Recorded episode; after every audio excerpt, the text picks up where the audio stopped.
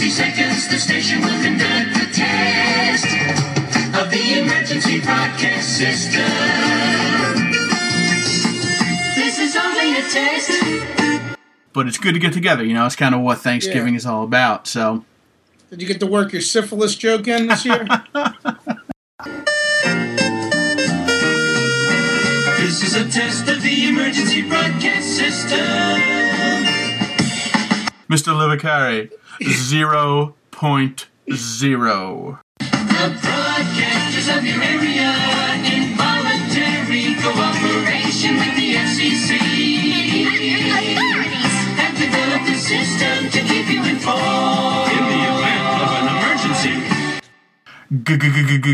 God did not bless me with the gift of speech an actual emergency, you would have been instructed where to tune in your area for news and official information. This test of the emergency broadcast system.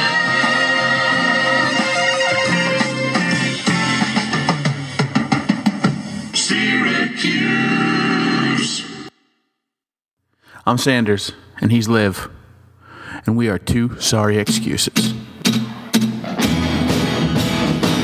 Liveroo! What's up, Sam, man? How are you? All right, how are you? Very good. How was your Thanksgiving? It was pretty good, you know, pretty low key, you know, chill. Ate a lot, had a lot of myself time in the days following, which was nice. You were thankful for your live time? Yep, yep, definitely thankful for the live time and not having uh, to work for a few days. That was nice. Nice. And it seems like it goes by so quick. It always does, man. It always does. Yep, yep, It's just fleeting. How about Um, yourself? It was good. It was good. I um, you know, we we head up to the Poconos. Um, my parents Yep. have a house up there, so the whole family gets together. It's like uh, a traveling three ring circus with you know all the little kids, and my sister comes into town with her fiance, and um, both my brothers have um, have kids ranging from six to uh, six months. So it's good. It's fun. It, it's, there's a lot going on. Um, but it's good to get together. You know, it's kind of what Thanksgiving Yeah. is all about. So, Did you get to work your syphilis joke in this year? no, I didn't. My brother ended up taking off a little early, so I didn't have the full complement of players uh, together. But I think um, what we'll try to do is we'll try to reprise it for a uh, it's a it's a very Charlie Brown Christmas, and I'll see what I can do. Uh, you know, come Yuletide. Yeah, nice. I couldn't Um, help but think when you told me you were going to Poconos, that old um, sketch from like the late 80s on SNL was Solid Gold, sold out Solid Gold or whatever. And it was supposed to be all the rock songs, all the rock bands that sold out to uh, the to commercialization. It was uh, we gotta get out of this place and go to the Poconos. All right, now I know what you're talking about. I was wondering where the hell you were going. It's like, all right, I'll go for the ride. We'll see where we end up. You know, no big deal. We got plenty of time to kill.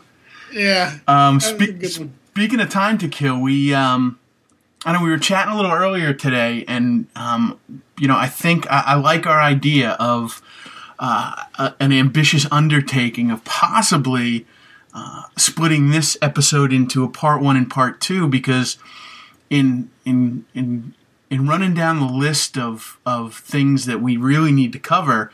Um, I don't know if we can get this in in a reasonable amount of time, so we'll, we'll see where it goes. But um, you know, we've got that huge BC win um, Yep. th- this weekend for the football team. We have the tail end of the Maui Invitational. Uh, we have the start of the uh, ACC Big Ten uh, showdown. Um, we've got bowl considerations uh, to discuss, and really with nothing else coming up this week. Um, we have a Binghamton game on Saturday. Yep. So between now and the St. John's game on the 15th, uh, it's going to be, you know, we'd be treading lightly in terms of meaningful conversation anyway. So uh, we'll, we'll see how it goes, um, and and maybe we will uh, we'll treat those forty or so faithful that download our show weekly to a uh, to a classic two parter. Oh, we up to forty, or are you just being uh, cocky? No, no, no. We we have um, uh, consistently forty strong. Um, we've actually picked up a few uh, a few downloads in week four. I guess um, I guess a sexy Sparta Thanksgiving was was too much for people to turn down. So um, we're we're rolling, man. I, I think our um, two sorry excuses army is rolling forty two deep at last count. My two sorry excuses army. So we'll see how it goes. But before we jump into that, um, I, I want to sh- send out a few uh, a few thank yous and, and, and shout outs. Um, last, let's see, last Wednesday what was the day before Thanksgiving, the twenty seventh. Uh, yes. was my birthday. I uh, I celebrated the big four zero. Oh, did you? Yeah, yeah. I missed that. I'm sorry, man. Happy birthday. Well, thank you, and and you didn't miss it on accident. It it's not uh, you know something that I was making a, that big of a deal of. Like um, you know, I very rarely uh, interact on Facebook, um, so I didn't set my birthday. Um, you know, a couple of the guys have it in their calendars because I'm the only one um, who has a a birthday that fell during the school year. So we would, you know, we we would celebrate it, and it, it falls around Thanksgiving, so it's kind of an easy birthday to remember. And um, I'd always kind of made a big deal about it. Um, oh, we were at school. I was the first one to turn 21. It was always, you know, either on the tail end or on the front end of a break. So it was a very conducive birthday to celebrate. And uh, you know, as I got older, I still liked the revelry, and and you know, I enjoyed it. And usually, I would go up to, um, you know, go up to Boston or make a trip somewhere. And it was always, you know, a dual celebration, just being in town as well as happening, you know, to be around my birthday. But um, you know, I, I didn't shy away from from celebrating. I just, um, you know, the the the participants had few, you know, were fewer and far between. As you know, once I moved back to Jersey, and then you know I got married, and Ange threw me a killer birthday party for I think my maybe my thirty fifth. Um, she invited a ton of people. We lived in a small um, little apartment, the, the the apartment that you visited. Oh yeah, yeah, yeah. We're like two blocks from the beach, and um, she invited over about 15 or 20 people. We played touch football uh, on the beach. You know, it was really awesome, and I was like, man, this is this is going to be really cool. Uh, then the next year, she ended up throwing a little uh, a little party for me, and I think she and I were the only ones who ended up attending. And it was, you know, it's kind of embarrassing. So I said, "Hey, you know, Ange, how how about we, you know, kind of you know go low key on the birthday celebration from from now on. So um, you know I've just been kind of under the radar and you know been spending Thanksgivings in the Poconos. So you know we have a little cake up there and no big deal. But uh, a few favorites shouted out um, my birthday. Uh, Matt Soap put together a, a top ten list. Um, which he ended up posting on Facebook for, for a bunch of folks to, to see. So um, I got a good chuckle out of that. And uh, two sorry excuses. Um, stalwart Liz Stillman sent me a little birthday love, uh, and uh, Colleen Kilkelly of the of the infamous Roxbury Kilkellys. Um, I don't, you know, um, do you know um, Pat Kilkelly? Yeah, I worked with Pat Kilkelly at Faegan's. Did you know Colleen? He and Colleen are cousins. Um, she was. I mean, I, I knew of her legend. Yeah, that's exactly what it is an absolute legend. Not only was she one of the best looking uh, people that um, that I knew in college, she was also one of the sweetest and the absolute coolest. Um, and you know, because we worked together, she was a cocktail waitress. I don't even know does Faegans have cocktail waitresses anymore? Uh, I couldn't tell you. They had them when I was there. Yeah, and I, it seems, you know, at the time it seemed so normal, but in, in looking back, you know, as a as a forty year old man approaching middle age, the thought of a cocktail waitress in a college bar seems so bourgeois, you know. Yeah, there's not too many uh, college bars full of cocktail waitresses running around serving you off a tray. Like But- they'd even have them do the flip night, which I found weird. Yeah, and you know they must have made pretty good money because you know there were enough of them uh, that they kept you know they kept them on and and you know they they must have done pretty good business with them. But um, Colleen was a cocktail waitress for for a long time, and she was super cool and she was just a real sweetheart. Um, so much so to the point where um, she invited me to um, to participate in uh, I don't know, Alpha Phi had a date auction or uh, something along those lines where they they auctioned off uh, eligible SU bachelors Yeah. and they held it right there on, on Walnut Park, and you know it was a big sorority uh, fraternity function. But you know, for some reason, she had invited me, and um, but I had enough friends and and um, you know acquaintances in that in that circle that you know it made sense at that point. Um, you know, I think I was doing the top ten list and DJing at Faegan, so uh, if anything, it was a bit of a a loose connection, but a connection nonetheless. And um, so I was so excited to to be in the date auction that Brian Peters and I hauled ass all the way from Alexandria Bay, where we were DJing a Gamma Phi Beta formal. Uh, and like they would give us a room, and he and I was got this formal that y'all were DJing? what, what was that? When was this? I was probably Marchish, like a spring formal, maybe our senior year. All right, because it that kind of goes into a story I was thinking about. But go on. So so we end up getting wasted with uh, it, it must have been the Gamma Phi Beta formal. Um, they put us up in a room, and Brian and I had a hot tub, and and you know we just really kicked it up on their dime, and we hauled ass in the Crown Vic all the way back from Alexandria Bay just in time to to make my uh, time slot, and. Um, I got up there and maybe I did a top 10 list and, you know, jumped through some hoops and, you know, did some kind of trained monkey kind of thing for my talent. And Yeah. Um, I ended up getting bid on and won by Colleen Kilkelly. Oh, nice. And I was like, "M- that's it. I, I've done it. I've reached prime time. This is it. This is my coming out party, man. Colleen Kilkelly had paid to go on a date with me. so I go home and I'm, I'm pretty psyched. And, um, you know, the guys are kind of sitting around on a Saturday morning. And I go, guys, you'll never believe what happened. And I go through the whole story and I, you know, I trumpet the fact that Colleen Kilkelly purchased my services. And, you know, everybody gets a good chuckle out of it. And Cuddy, without missing a beat, goes, uh, you know, she was a ringer. And I was like, what, what are you talking about? He's like, yeah, uh, they give the seniors uh, fake money to bid on people who, um, you know, who they don't think is, are going to get bid on, uh, and they don't want to embarrass anybody. So, you know, they make sure that they, you know, bid some nominal fee uh, to make sure it looks like it's all legit. Um, yeah, you you um, you were a charity case. She she just bid on you because you know no one else would, and that was it, man. One felt swoop, he popped my balloon. Yeah, well, that's Cuddy for you.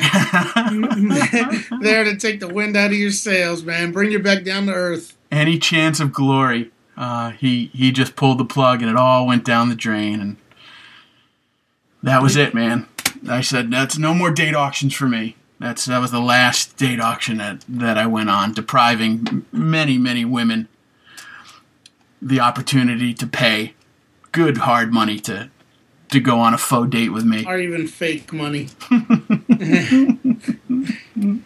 oh, man. so I wanted to get that in and, and you know say thank you for all the birthday wishes and even though I was not uh, I was not soliciting them or or expecting them, um, but it was nice to get them nonetheless. So um, so it was a nice nice uh, way to round out a birthday slash Thanksgiving weekend, getting back in touch with a few folks like that.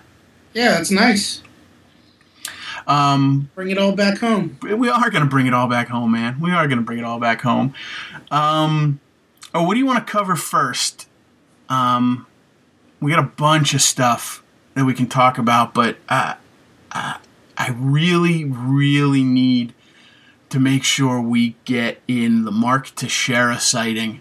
Yes, the Mark Teixeira sighting. I know we need to talk about that, but that might be best if we talk about that later on, and because that could take up all day. Uh, it really could take up all day.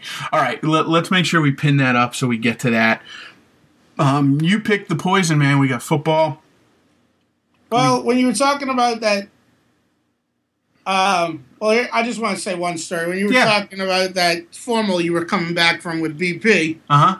that was your senior year, I imagine. Yeah, so it was spring '96. Yes. Um, all right. Before I moved in with BP and those guys, I really didn't know BP all that well. You know? Yeah, that's funny. I always because you guys are thick as thieves, and and Yeah. um, you know, any time that I get to see or hang out with you uh, in and around the Boston area, you know, you're with BP and Carla, and and you know that's just kind of how it goes. But I didn't realize, even until these last couple weeks when we've been chatting about. Um, you know, various 1106 stories or, or SU stories that you and BP, um, you know, didn't get tight until much later. Yeah. Well, like he, and even when I moved in, you know, he was in Europe that first semester. Ah, that's right. He went abroad. But then when he came back, you know, we hung out and we just hit it off, you know? Yeah. So it wasn't until you were you um were in I mean, I 1106. knew him, I hung out with him, but it wasn't like we weren't like buddies, you know, like we knew each other. We were he he knew me, I knew him. I was I was more buddies with um Fredo. You remember Alfredo? Yeah, of course. Okay, so this is a good story. I mean, hell, this is that's when I, you know, and I and I had befriended Goldberg too because I was friends with Fredo because I'd met him the summer before, and then I'd go in and I'd hung out with, uh, I guess I'd hung out with Goldberg before or something, or I met him, and then we had a class like that, um, the creative writing two class or whatever you had to take in the sophomore year Yeah. and Goldberg was in that class with me, and we, you know, and we started hanging out all the time. But that might have been second semester. But um, so the story goes. I thought this was late fall. I definitely know Brian was at a formal that DJ in a formal. I thought it was late fall, um, but I don't know. I could be wrong. Whatever the case is. Yeah. So Fredo, what's that? Yeah, it, it could have it could have been a function in late fall. I, I I mean. I'm not saying that your function was in the spring, but I'm saying I think. I mean, you you did that commonly, right? Yeah, yeah, that's he. I inherited the gig from Little Koopy, and Little Koopy was DJing at Faegan's, and and you know he was tight with a bunch of sorority girls, and he would just simply contract out uh, a sound system uh, from a local sound guy, and and he would DJ, and he would kick me, you know, fifty bucks or hundred bucks to just kind of go along with them, help haul equipment, et cetera, et cetera. So when he left, he kind of passed the business on to me, uh, and the only person I knew who had a car was were Brian and Mike Peters, Yeah. and um, Brian was like the perfect uh, sidekick. So you know, he and I did at least a dozen of those for a couple years uh, between you know his his freshman sophomore year and my junior senior years. Yeah, of course. So, um, so with that background, this leads into this story. So I go to hang out with Fredo one night. You know, I think it might have been, it must have been a Saturday or whatever. Yeah, I go meet him up at the mount, and I get there, and Fredo was like, you know, he was a madman. You know, the guy drank like, you know, like he had two hollow legs and he pulls out, you know, he had like a bottle of, I think it was Bacardi Limon or something, and he also had a bottle of Chivas, and he puts the bottle of Chivas in front of me. He's like, "You're drinking this," you know, and um, so he, I'm hanging out with him in the dorm room because they were living up on the mount again, even as sophomores. Where were you living? I was living on South Campus at the time. Okay.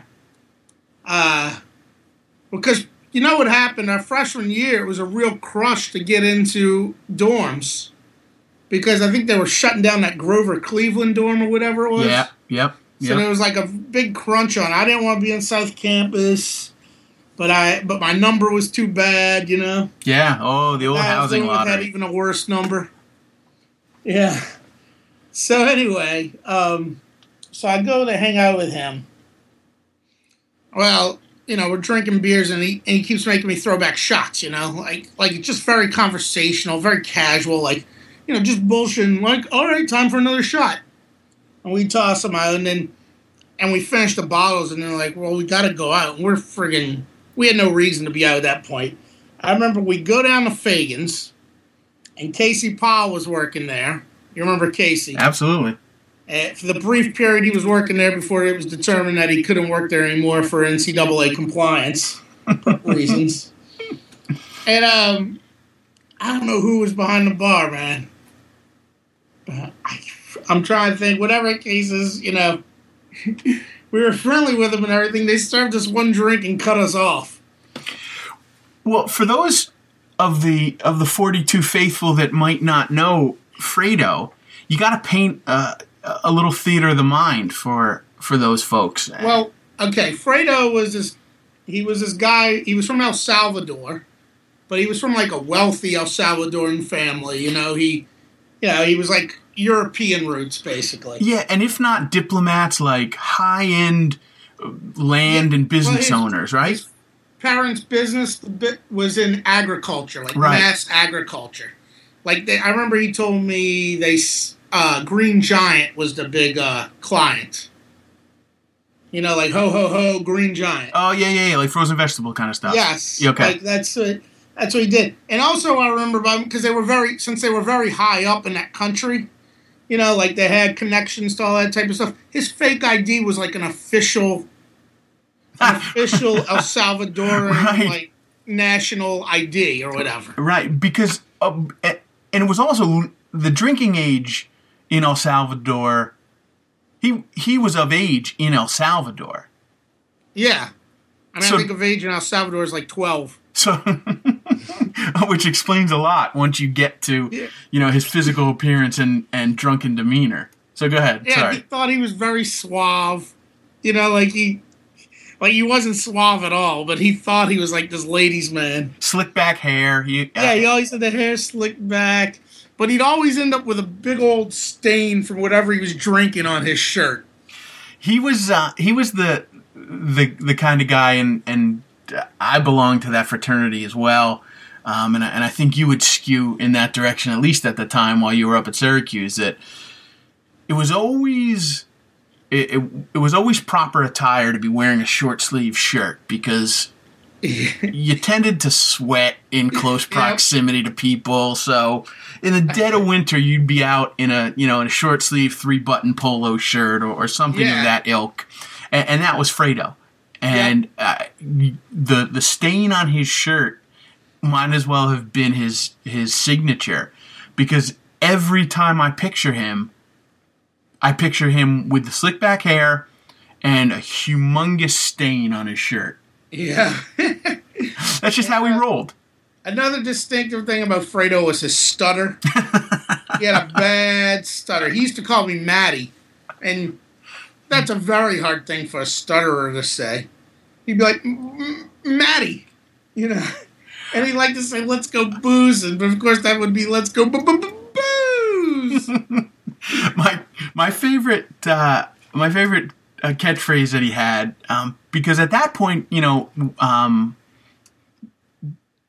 we were seniors by the time we started to to by the time Brian really started to take uh, you know started to bring you guys by and like really Yeah. just become you know regulars in terms of hey you guys want to go out you know let's hang out um, you know it was it was second semester ish Yeah, you know senior year your your sophomore year yeah. um, so we had nothing to do but go out. So there, there was a pretty good chance that, you know, we were looking for somebody to go out with, and we'd be out with you guys a good number of times, and I'd be hanging out with Fredo at the at the bar, and we'd be hanging out, chatting to, you know, the Colleen Kilkellys of the world, and Fredo would be spitting game with his, you know, w- with his Bacardi Limon yep.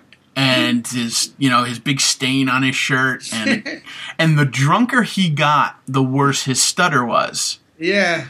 and, and a lot of times it's the opposite a lot of times people who have um, you know some type of infliction um, t- it, it tends to get better you know, when you have alcohol and and Yeah. you know you, you're not as nervous and you loosen up. He was the opposite. He got he he got worse and uh, he was talking to to let's just say you know cocktail waitress, and he started to, to stutter, and he stops, composes himself, and says with a straight face. God did not bless me with the gift of speech. The big mystery. I love Fredo. The, the big mystery of Fredo always was: did he stutter in Spanish? Because he was a that was his first language was Spanish. right, right, but You it know, we was always question: does he stutter in Spanish?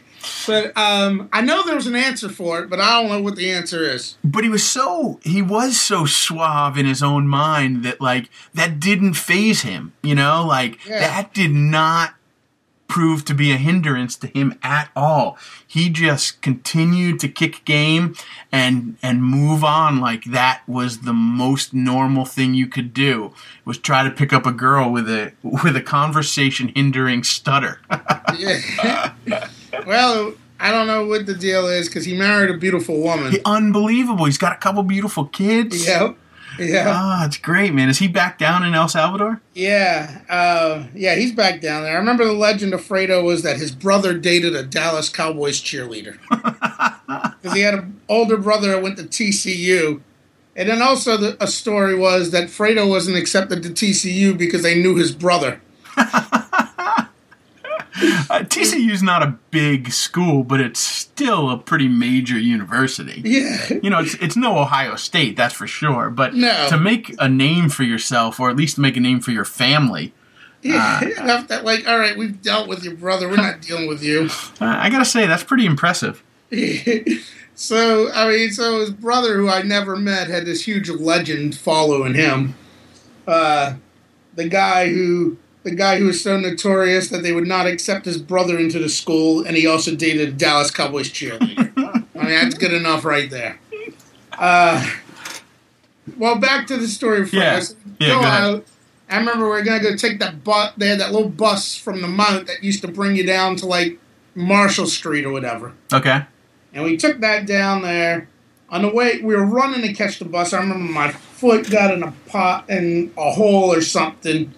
Uh, next day, I was limping around, but I was too drunk to notice it at the time. Uh, but we go into Faegan's. We, I remember we ordered a round, and we're bringing it over, and we had three drinks in our hands because we're like, "We'll get Casey a drink." Yeah.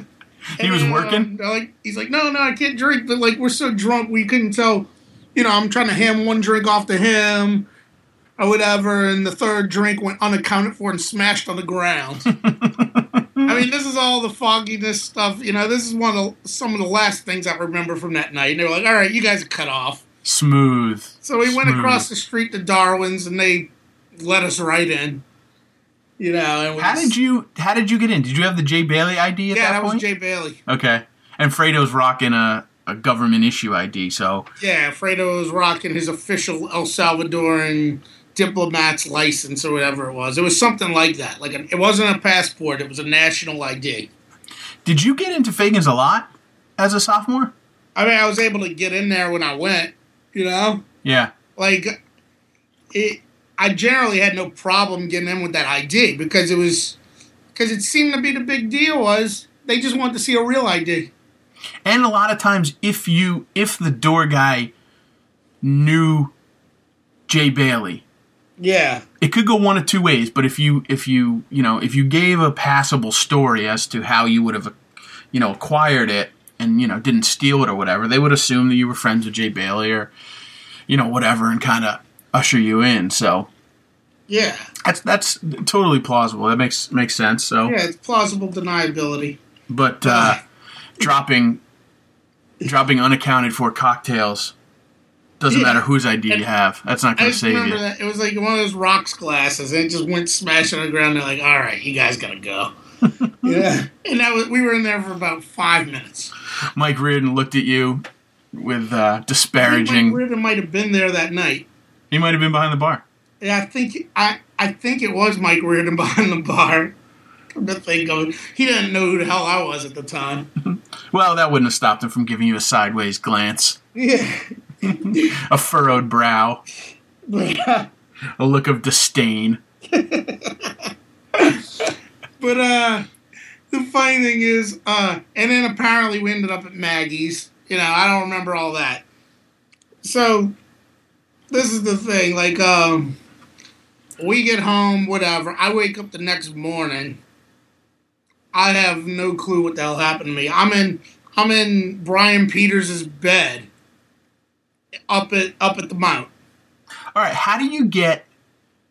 Okay, those are two places I never understood how you got back home to as a, uh, you know, as a as a student, South Campus or, or the Mount. How'd you get back from the from Marshall Street at two o'clock in the morning? Well, I'll tell you how we got back this night. Uh, it it you'll you'll learn in this story. So, I wake up and there's vomit everywhere. on the curtains right there and on the sheets.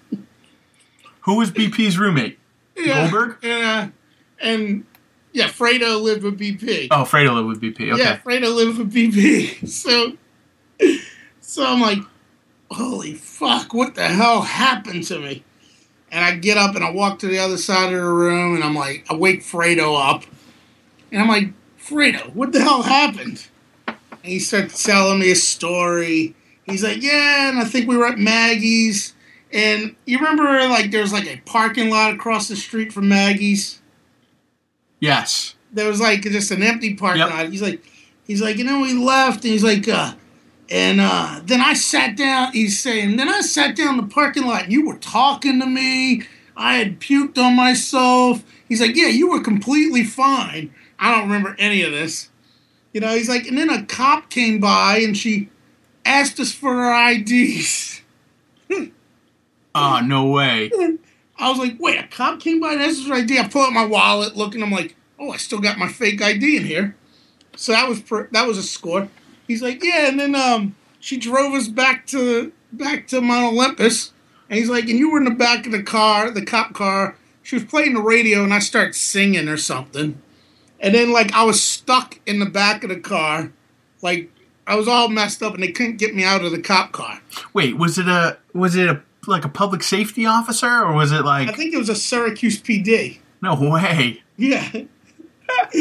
so they so they picked our asses up and brought us back to Mount Olympus.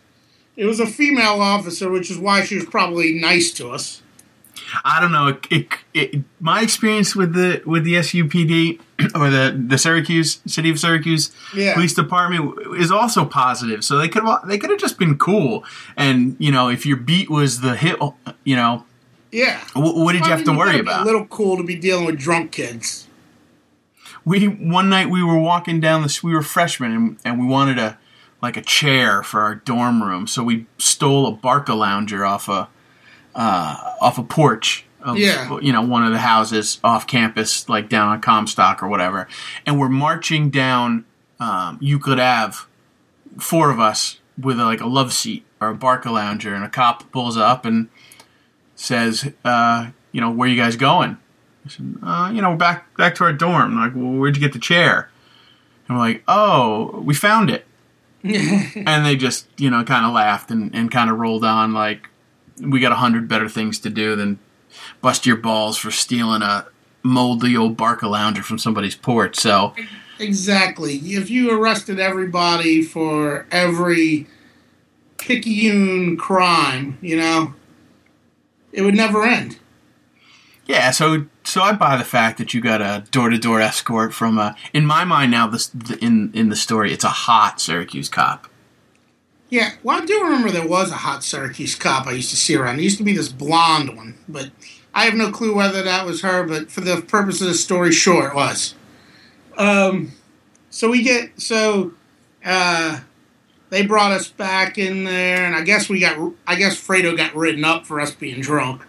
Uh, but uh, so that's how we ended up there, you know. But of course, he's like, "Yeah, you were completely fine." I'm like, "Eh," kind of vomited everywhere. So even on my clothes. Ah, So Fredo lends me a pair of pants and like a t-shirt, and I'm like, "All right, where's the, uh, I go down to the laundry room and I wash everything, you know.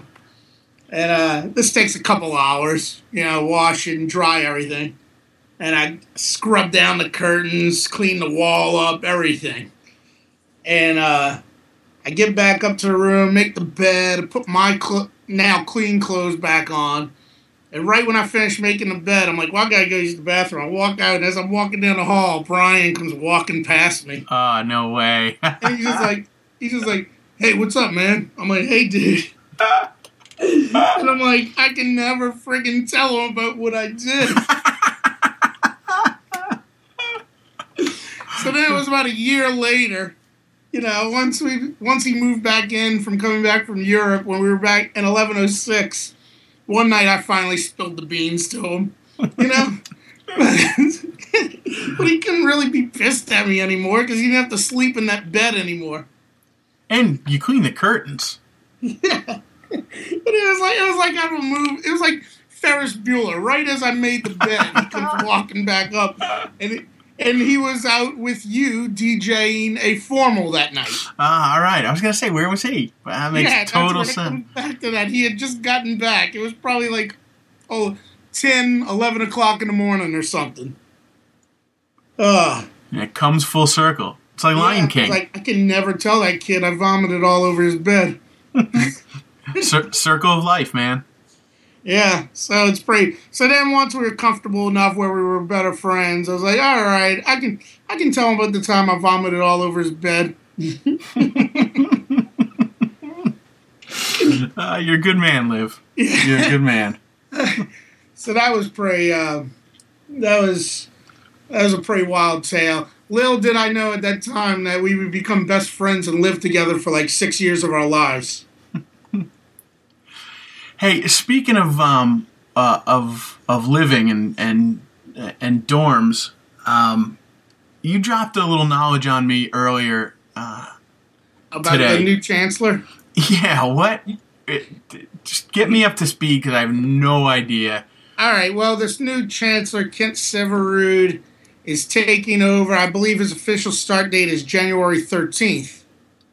And he's um so while he's up there right now before he officially starts, uh he is living in a first floor apartment in BB, Brewster Boland, and I guess it must be one of those places they set aside for those people that run the dorm. Oh, okay, like right, okay, like the dorm director, or residence Yeah, hall yeah. director. So um, he's gonna be moving to the uh, he's gonna be moving to the chancellor's house actually on uh, Comstock, which is kind of odd because I know when we were there, Buzz Shaw only used that place for receptions. Meanwhile, he was living out in um. Meanwhile, he was actually living in Manlius, I think. But uh, but yeah, he's he's living in in Brewster Boland. But just I mean, I lived on Brew three. You lived on Brew one, right? Yeah, yeah. Yeah. I mean, I just wonder if he's discovered Abdos yet. Well, I, that's what I was just gonna say. I wonder if he if he scores as Milwaukee's best. Yeah, gets his suitcases, walks down with a backpack, and has somebody hold open that door for him. Come in with a perfectly square backpack with no room for anything else. but yet nobody knew what you were up to. It's freaking awesome. You know, it's like, I don't know if that would inhibit your behavior if you knew that you might be passing the chancellor, you know, when you're like an 18 year old kid just getting hammered. I'm just thinking all the stupid crap that went on when I was a freshman. Yeah, that was the year we we stole the Barca Lounger. We marched it in. Nobody asked us a single question. Then we ran into an RA. He tried to stop us, and we we pulled the old picket fence on him. Yeah. Got the Barca Lounger in the elevator. uh, Shenanigans, man. That's what happens in Brewster Boland. He says his, his this is a quote from him. He says to stay in a hotel for two weeks seemed like a waste. If I could learn a little bit better what it's like to be a student here. Yeah, but what about the residence hall director that they had to kick out for two weeks? I mean, I imagine them, maybe they downsized the number of residence hall directors. I don't know. What's um what's his story? He's he's taking over for Cantor, right? Yeah, I think where did he come from? Washington University, St. Louis. I think he might have been the law school dean. Let me see. Yeah, he was the dean of the law school at Washington University in St. Louis, which is a very brainy school. And what are they uh, bringing him in to do? To focus on academics? Yeah, he, he says his goal is to get our rankings up. You know, to get like uh, the U.S. News and World Report rankings and all that, you know, higher than they were. Because Cantor d- did a did a pretty good job um, in terms of her focus on development, and she Yeah. re- she she really bridged the gap between. Um, you know the downtown area and and the campus and you know Yeah, the, the was it the connective corridor. or Yeah. yeah and you know having gone up there and, and really seen it in action um, you know it's kind of cool it's something i would have never imagined but um, you know she was able to pull it off and you know obviously had a narrow focus but but a you know a pretty lofty task to, to get that done and you know it seemed like she accomplished what she'd set out to but nobody beats buzz shaw man Oh, Kenneth Buzz Shaw. Yes. but for the fact that um, you know he did have a blemish on his record in trying to um, do away with Otto and replace him with a wolf. Yes, I remember that. That was that must have been your senior year because I think that was my sophomore year when that was really raging. Yeah, it, it was um, to the point where um, uh, Two Sorry ExCuses fave Mike Tirico flew in the Otto the Orange costume to Yep. to the campus on uh, at ESPN and shot a bunch of of those silly um, college themed ESPN Yeah, that's like the genesis of the ESPN mascot commercials. it's amazing how you know how deep you know Orange Roots run, and he single handedly set that you know whole trend in motion, but out of you know uh, out of genuine. Uh, you know, a genuine attempt to, to save his school's mascot. Yeah, because they didn't. And Otto wasn't even officially our mascot at that point. Still, Right. You know, it, that move is what made Otto officially the mascot. You know, you didn't think it was fierce enough. I don't know. I used to when I was living on um, when I was living at Madison Street. You know, we'd walk past the chancellor's house all the time. You know. Yeah. Yeah. It was right at the bottom of the hill. Yeah, and it had that big brick wall in around it. And I used to like to get up there and make like my Ronald Reagan like speech at the Brandenburg Gate. I'd be like, Chancellor Shaw, tear down this wall. Um, behind I eleven, thought it was as humorous as I did. behind eleven oh six were those Campus Hill apartments. Yeah, and if and if you cut through there, um, you know, to head to campus, yeah, um, there were a bunch of smart kids. Uh, I don't know how else to describe them. They were, you know, honor student, you know, young Republican, community service given types. yeah. And I remember running into to a couple of them dressed up one day, and uh, we we were kind of walking on the path together, and you know, hey, where you headed? "Oh, I'm going down to the bar. Where are you headed? Oh, we're headed to the chancellor's house for the blah blah blah reception. And, I, yeah. and I was like, wow, the chancellor's house. yeah, I never made it to the Chancellor's house for any of those receptions myself. Someday. I'm gonna get to get to the chancellor's house. but that was it. That's that's the closest I ever got to communing with Buzz Shaw. Yeah. Uh, eh, yeah, Buzz Shaw, I'd see him walk through campus, but, you know, a couple of times, but it wasn't like, uh, yeah. I mean, I guess he would have been all right if you would have said something to him, but no one was going out of their way to talk to him because it's it's like the principal, you know? Yeah, but I think he was super cool in his approachability. I, Oh, I'm I'm sure he was, but the thing was, it was still like, oh, that's the chancellor. Ugh. right, right. If he approaches you, it's one thing. You know, for you to approach him, uh, he's just untouchable. Yeah, that's what I'm saying. In retrospect, he probably had no problem if I would have walked up to him and said something. You know? Yeah, But it's like, no, you stayed away from the chancellor because they, you always got to keep that divide, you know, between the student and the principal. you know? like he's going to call you into his office like Dean Wormer or whatever. zero. Mr. Livicari, zero point zero. what is he up to now? Does anybody know? Do you know? You keep tabs on stuff like that? No, I, I guess I can do a Google search and find where he is now. Where did he come? From? He came from like Illinois or something. Illinois. Yeah, he he was a Midwest guy. Yeah. Um, Cantor's gone to uh, run one of those Rutgers campuses, huh? Oh, I didn't even know that. Well, here's Kenneth Kenneth Shaw's Wikipedia page. Wait, what's this? This is in 2010. Syracuse.com caught up with him. Let's see what they had to say. Former Syracuse University Chancellor, Chancellor Kenneth Buzz Shaw moving to Chicago. What's he doing out there? Let's see. Oh, he was still living. He was living in Skaneateles still, up until 2010. Oh, so you're just hanging out? Yeah, I guess so. It's a tough move," said Buzz Shaw, who served as SU chancellor from 1991 to 2004, and oh, he was still teaching at Syracuse. Okay. He taught there until 2010. After moving, after leaving SU, the Shaws moved to Skaneateles. They're selling their house there and moving to the Chicago suburb of Western Springs. Uh, what did he? What's he gonna do? Also, even driving distance to their children and grandchildren.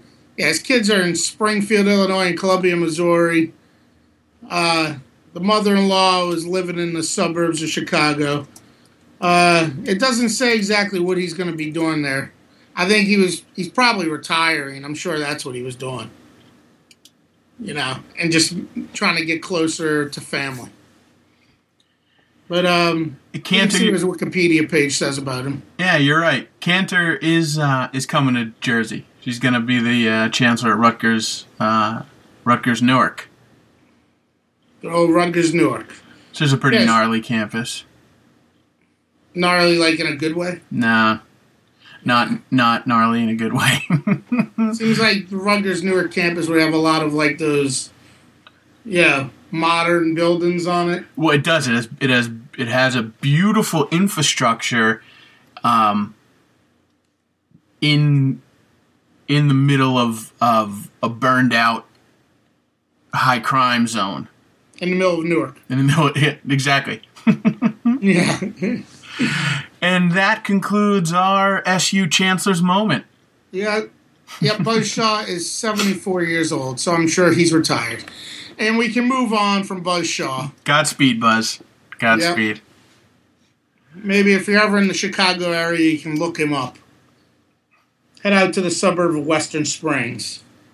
All right. Well, um, Well, here's here's what we got. We're rolling about uh, 46 minutes deep here. By the time we, uh, you know, edit in our intros and and uh, cut up some some edit, you know, probably Yeah. approaching 50, 50 minutes or so. Um, I I think I think we can make this a two-parter. yeah, I mean, we can do however you want to do it. Um, let's uh, let's talk a little bit about the um, talk about the football game. Yeah, uh, the football game. Uh, I I will be honest with you. The only the major part of the football game I saw was about the last three minutes because it wasn't carried on TV, and I was watching other stuff. You know, because there was so much football going on that day, and my only other option was to watch it on my phone. But fortunately, I did tune in uh, when we got the. I tuned in when we got the ball back down by. What were we, I think we were down by a point at the time, and then Terrell Hunt threw the interception. You know, it looked like you know, like our fate was sealed. But then they they come up big and hold hold BC to a field goal, and then get the ball back, and they engineered an amazing an amazing drive in less than two minutes with that great touchdown play there. Uh, who is it? To Josh Parris, I think. Yep. Tight end. Yep. Uh, which if he doesn't get in the end zone, the game's over and we lose. Yeah, because we had no more timeouts and and we threw the ball like right, you know, not far outside the hashes. That was an amazing finish. Yeah, I am glad to hear that you did not watch the game live because um, I was in the Poconos and they were carrying the game live uh, because it, that's you know Poconos are, are, probably an hour and a half, uh, less than two hours outside of Syracuse, so it's the you know it's a greater Central New York market. Um, but I was watching the Alabama Auburn game. I had no Yeah. rooting interest for that game, but it was just so compelling that I couldn't, I, I couldn't, uh, you know, turn away from it. So I took solace in the fact that it was going to be a um, a Watch ESPN app game. So I, I planned on watching the the replay, and um, you know, so I sat down and I you know watched the game while doing a couple other things today, and uh, we absolutely outplayed them for the first half of football. Well, I was fo- I was trying to follow along on Twitter and all, and on the computer, and I saw that we we got the ball in the red zone like three or four times and only scored like once early on in the game. Is this not correct? No, that that is that's it's correct. We ended up um, we ended up stalling in the red zone a couple times uh, in the first quarter. And missed Um, a field goal. missed a field goal. Um, the defense was was outstanding. Um, we had not allowed a, a 100 yard rusher in the dome at all during the season. Um, you know they they ended up putting up you know almost 200 yards on us on the ground, but a lot of that were were was were, were fluky QB scrambles and, Yeah, yeah. and broken plays. But for the first half, we just absolutely dominated them, and really, the the score was not indicative of uh, of the quality of play. It ended up being 21 to to 14 uh, at halftime. Yeah, I saw we gave that touchdown at the end of the first half when you think you were going to go in the locker room with a twenty-one to seven lead. Yeah, the the the BC quarterback Rettig um, l- either looked like Flutie or we made him look like Flutie um, because he was just making things happen. Um, you know, he had 85 yards rushing. He had a rushing TD. He was throwing balls off his back foot across the field. You know, lame ducks with broken coverage. Um, you know, he was just he was just making things happen that shouldn't have, shouldn't have happened. Um, and they scored l- late in the second, late in the second quarter, we were up twenty-one to seven, um, and they got the ball back to start the second half. Uh, drove down the field, so you know, 21-21 early in the third quarter was definitely not how we played that game. You know, at least Yeah, how like we, we should have been ahead half. by more based on how we were playing compared to them. And, and even with our miscues and, and you know um, inefficiencies on offense, we still looked really good. You know, defense has kept us in a lot of games, and you know this was the the, the level of play was where it should be for you know for the opponent we were playing. You know, you're gonna lose to FSU every time. You're gonna lose to Clemson. You're gonna get killed, but like you know, against the BCs and against the Pits, you know, you do exactly what you're supposed to do, and you've got a 50 50 shot of winning, and that's really kind of what it came down to, and that's what, you know, that's what our season looked like. But um, the end You of the what? game. Go ahead. Right, go on. Sorry. No, no, go ahead. Go ahead. I was gonna say you have a chance. You got you got a good eleven minutes, 11 and a half minutes. Watch the post game press conference from with with uh, Coach Shafer. You know, I might be wrong about this, but I think we hired definitely the right friggin' dude. All right, that's funny because, uh, you know, um, we scored a touchdown, we win the game. There's there's still about you know ten or fifteen minutes left on on the game file, but I shut it off. I was like, I'm not going to watch the post game. Um, Yeah. You know, that's kind of silly. It's you know the game was almost a week ago. It, you know, what's the big deal? So, Yeah. um, wh- why would I mean, just because he's sitting up there, you know, and like he's just so damn positive about the future, and like he's he's like, that's great football. That's Eastern Northeastern football, you know, talking about how great it is. You know, he's like, we've been playing these guys what since 1922. And then they, you know, they're like, "What about you know?" And he's like, "Guys get guys get hurt. Next man up. Next man up." And he he probably said fighting a good fight about twenty times. but but he seems like the right like he doesn't have a dismissive attitude, which Greg Robinson sort of had towards the place. You know, like he seems like he's a guy who who recognizes that regardless of what the landscape is today, uh, and people that say you can't win at Syracuse because they're a northern school, we weren't in school that long ago and we were winning. I mean, you remember when we beat Clemson in the Gator Bowl, forty to nothing? Yeah. You know, theoretically, we can be that team again. You know, and he recognizes that there's tradition in history at Syracuse, and I think he's going to do his his damn best to make sure that like we're a better team than this. A lot of people weren't expecting six and six this year. All the guys we lost, and and and with a new coach on top of it, and and then and then we there's a couple of games, the Pitt game especially, that we just straight up blew. You know, Yeah. Like Absolutely. we could easily be eight and four. Throw in injuries. You know, it, uh, even in this game, you Yeah. know, we we like you said, next man up, next man up. We went pretty deep. You know, they showed a lot of heart. Yep. Um, I mean, like the kid Josh Parris, like Beckett Wales was the starting tight end. He gets hurt. That guy came in. He scored two touchdowns in that game. You know, that kid never got much playing time before that. So I feel really good about the future of uh, the Syracuse football program. Yeah, so do I. I think um, I think Hunt had a, you know, uh, had a bit of a coming out party in terms Yeah. of of really putting together a you know a solid game, both you know in the air and and you know with his feet. Uh, you know what? I think he averaged something like maybe 120 passing yards uh, a game coming into this one. Um, you know, he he lit it up for what did he do? 270, yeah, 270. He was 29 for 43 with uh, he- two what- touchdowns. How, how much did he run for? Uh, he 17 carries for 90 yards. Yeah, yeah, he was doing a lot with his feet. You know, like he was he uh he appeared to have taken over that game. And, and it was a fun game to watch, and they're a fun team to watch. Um, You know, I hope they make a bowl. Um, but most importantly, thank God they put the orange helmets back on. Oh, those uniforms they were wearing Saturday, that's as good. Well, you know, with the exception of like the little piping stuff that they have. But those uniforms are the best uniforms they have right now. So we covered this in the Lost tapes.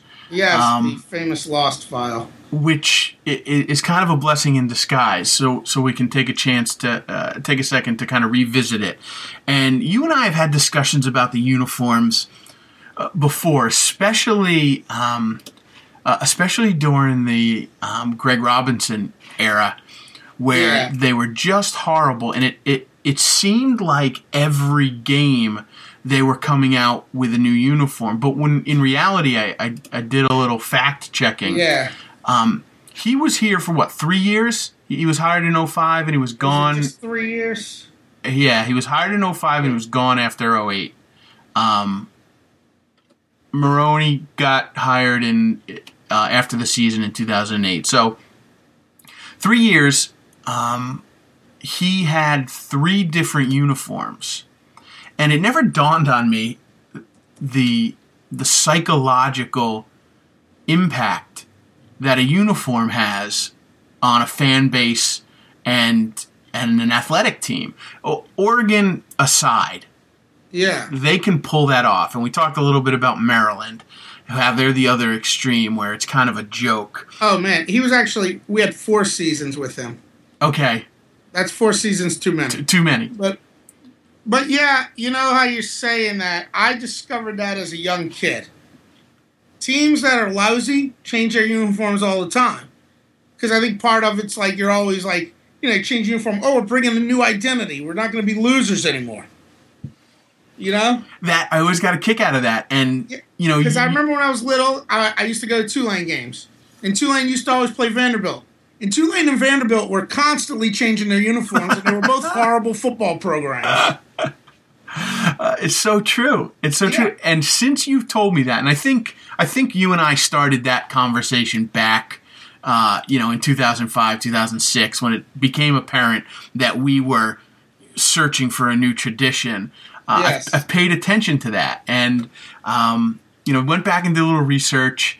Um, back in the 50s, during you know, during the the first, uh, during the golden age of, Yeah. of Syracuse football, um, we we wore the traditional white jerseys, um, blue jerseys, orange helmets. Yeah. Um, in the beginning, uh, they were plain orange helmets, and they transitioned to uh, orange helmets with numbers on the side. And the then it number came, was like a little set back, wasn't it, on that old helmet? yeah, Like it wasn't like Alabama's right in the middle. It was kind of like set back further towards the back of the head. yeah. It wasn't all the way, all the way Yeah. to to the you know t- t- you know to the base of the of the helmet, but it was like closer to the ear hole. Yeah. Um, and a couple times, you know, I think there was a, during this uh, 1975 season, which would have been, you know, the school's 100th year anniversary, we wore, Yeah. you know, a commemorative century helmet. Um, but for the most part, from from those, you know, early 50s when helmets, you know, became part of the uniform, all the way to and through uh, the Coach Mack era to 2004, we wore uh, a classic white and or blue jersey with a with a plain orange, you know, kind of Cleveland Brown style helmet. Yes, and- and we were a solid program during that whole era. just classic. Our play was classic. You know, our, our uniforms were classic, and, and every year, you know, we had a, a nucleus that you could identify with.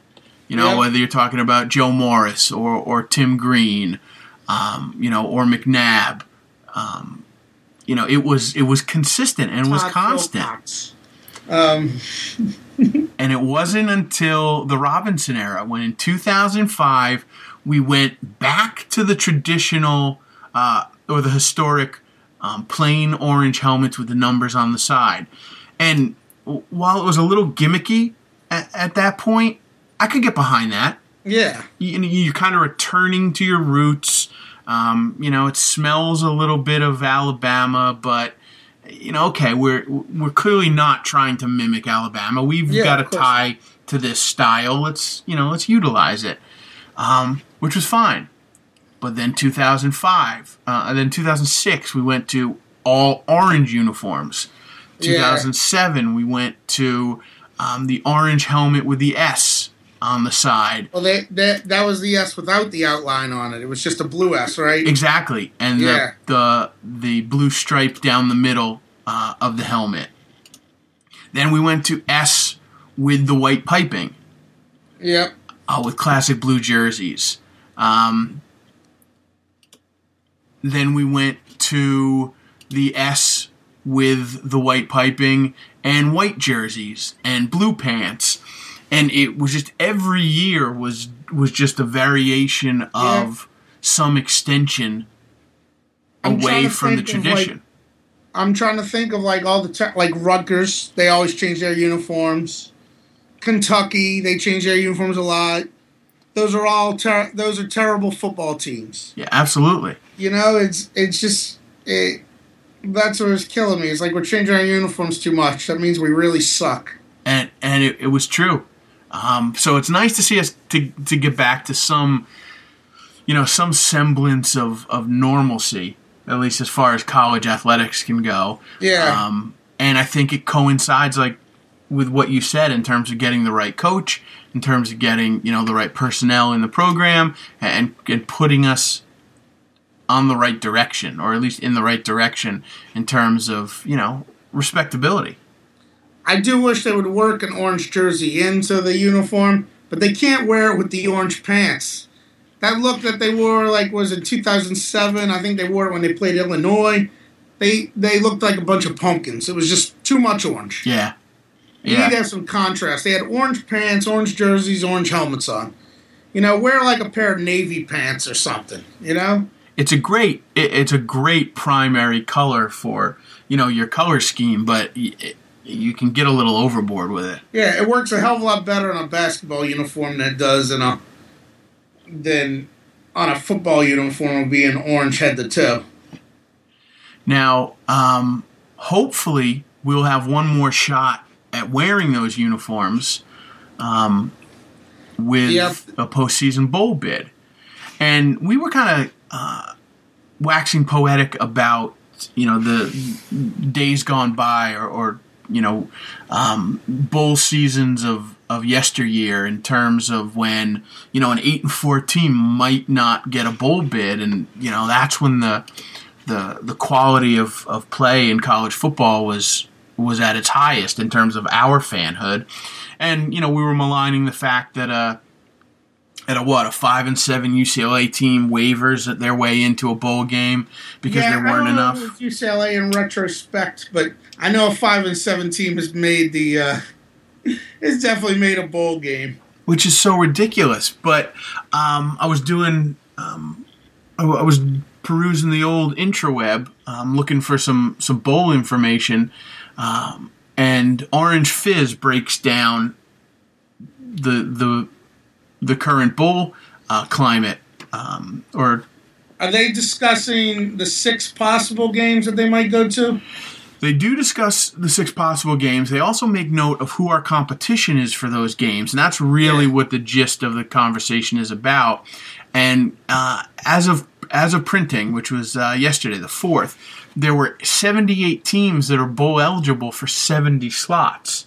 Yep. And we're depending on. We need Rutgers to lose this weekend. I know that much. Uh, Rutgers and I think Um, SMU might need S- to lose. SMU is is the other one. yeah. Um, and if then- that if that happens, we'll have uh, the possibility or the likelihood of possibly heading to six, uh, one of six. Yeah, you know, significantly lower. has an article about that today as well. Who's that? The Syracuse.com, the Syracuse newspaper's website. Yeah, yeah, yeah. And they, of course, start out with your favorite bowl, the Pinstripe Bowl. Which, of course, I'm pulling for. But what did they say about that? Well, what they're saying, most people were thinking Notre Dame was headed towards it, but um, apparently Brian Kelly one he has two. There's two issues with it. Uh, he made some comments about how the uh, seniors will have some say in where they play bowl game, which means they probably don't want to be playing in snow. Right. You know, and another thing is they they might be a little leery about playing in that bowl game because um, because next year they'll, they're going to have the ACC ties to that bowl game. This year they can kind of go wherever they want. So why play in it now if you can have access to it in the future? You know, and obviously the Pinstripe Bowl would prefer Notre Dame, but if Notre Dame ends up not wanting to go, it's possible that we could fall in there because we are a dependable draw for them. It- yeah, I mean, besides Notre Dame, probably the only other attractive draw that you know uh, that a New York metropolitan area cares about seeing. Yep. I mean, I imagine you could probably get some decent fans in there with Penn State or something, but that's not happening. Um, I did read yes. There's a lot of politicking going on, and they were talking about the Heart of Dallas Bowl being one of the bowls that we might head to, but apparently BC has been doing some big politicking to get there because they don't. BC doesn't want to end up in, in Shreveport, which is another one of the bowls we might be headed to. And since uh, Boston is a bigger television market, they might have more sway there. What's in Shreveport? The Compass Bowl? Uh, it used to be the Independence Bowl. Now it's the Advocare V100 Bowl. I actually believe Syracuse might have played in one of the first ever Independence Bowls back like in 1978 or something like that. You know, back during Art Monk times, I think. yeah. Uh, Orange Fizz has us also penciled in for the BBVA Compass Bowl. Yeah, Or- that's Pittsburgh's bowl game, though, I thought. Pittsburgh plays in that one every year, it seems like. Uh, or the or What else for, do they have? fortuitously enough, my friend, the Beef O'Brady's Bowl. See, they got. See, I was thinking I was going to see it on here. They have six different bowls listed that they think. They have the Pinstripe, the Advocare, the Little Caesars Pizza Bowl in beautiful Detroit, Yes, yes. the Heart of Dallas Bowl, the Military Bowl of Washington D.C. That probably is actually a good draw for Syracuse people, and the Music City Bowl in Nashville. But the problem with Music City Bowl is if it comes down to us and Georgia Tech, they're definitely taking Georgia Tech, I'm sure. Um, let's see what the analysis for the other ones. Military Bowl. Uh, I don't know. That's that's just a possibility. They don't they don't get as crazy about it, I guess, as Orange Fizz. Yeah, and and in looking at how how they break down in the competition for those, you know, those remaining bowl uh, spots, there's some there's some legitimate teams in here in terms of in terms of draw. Um, you know, Pitt, Oregon State, Mississippi State. You know, in, in the right Yeah. in the right bowls, they make a lot more sense than us because, you know, we're gonna draw in New York. Yep. You know, where else are we gonna draw? I was saying if they end up in a military bowl, because I know there's a decent amount of lum down and the, you know, more than not as many as in New York, but that's probably one of the second or one of the top five biggest alum areas is probably down there in the uh, the DC area. You think? Yeah, I mean, maybe maybe Beef O'Brady. Um, Yeah. that's down in St. Petersburg, right? Yep. Yep. I'm looking. For, I'm on the Orange Fizz right now. I'm checking to see that article. So we, we- you know we have a pretty good pretty good um, fan base uh, in you know in the Florida um, area Yeah. between you know f- between parents and and vacationing alumni around that time that could be somewhere uh, that makes sense and and is actually a pretty attractive um, you know locale if you're not going to be in you know a, a draw in Texas or a draw in Arizona or somewhere along you know those lines where it's desirable to get to in the winter months.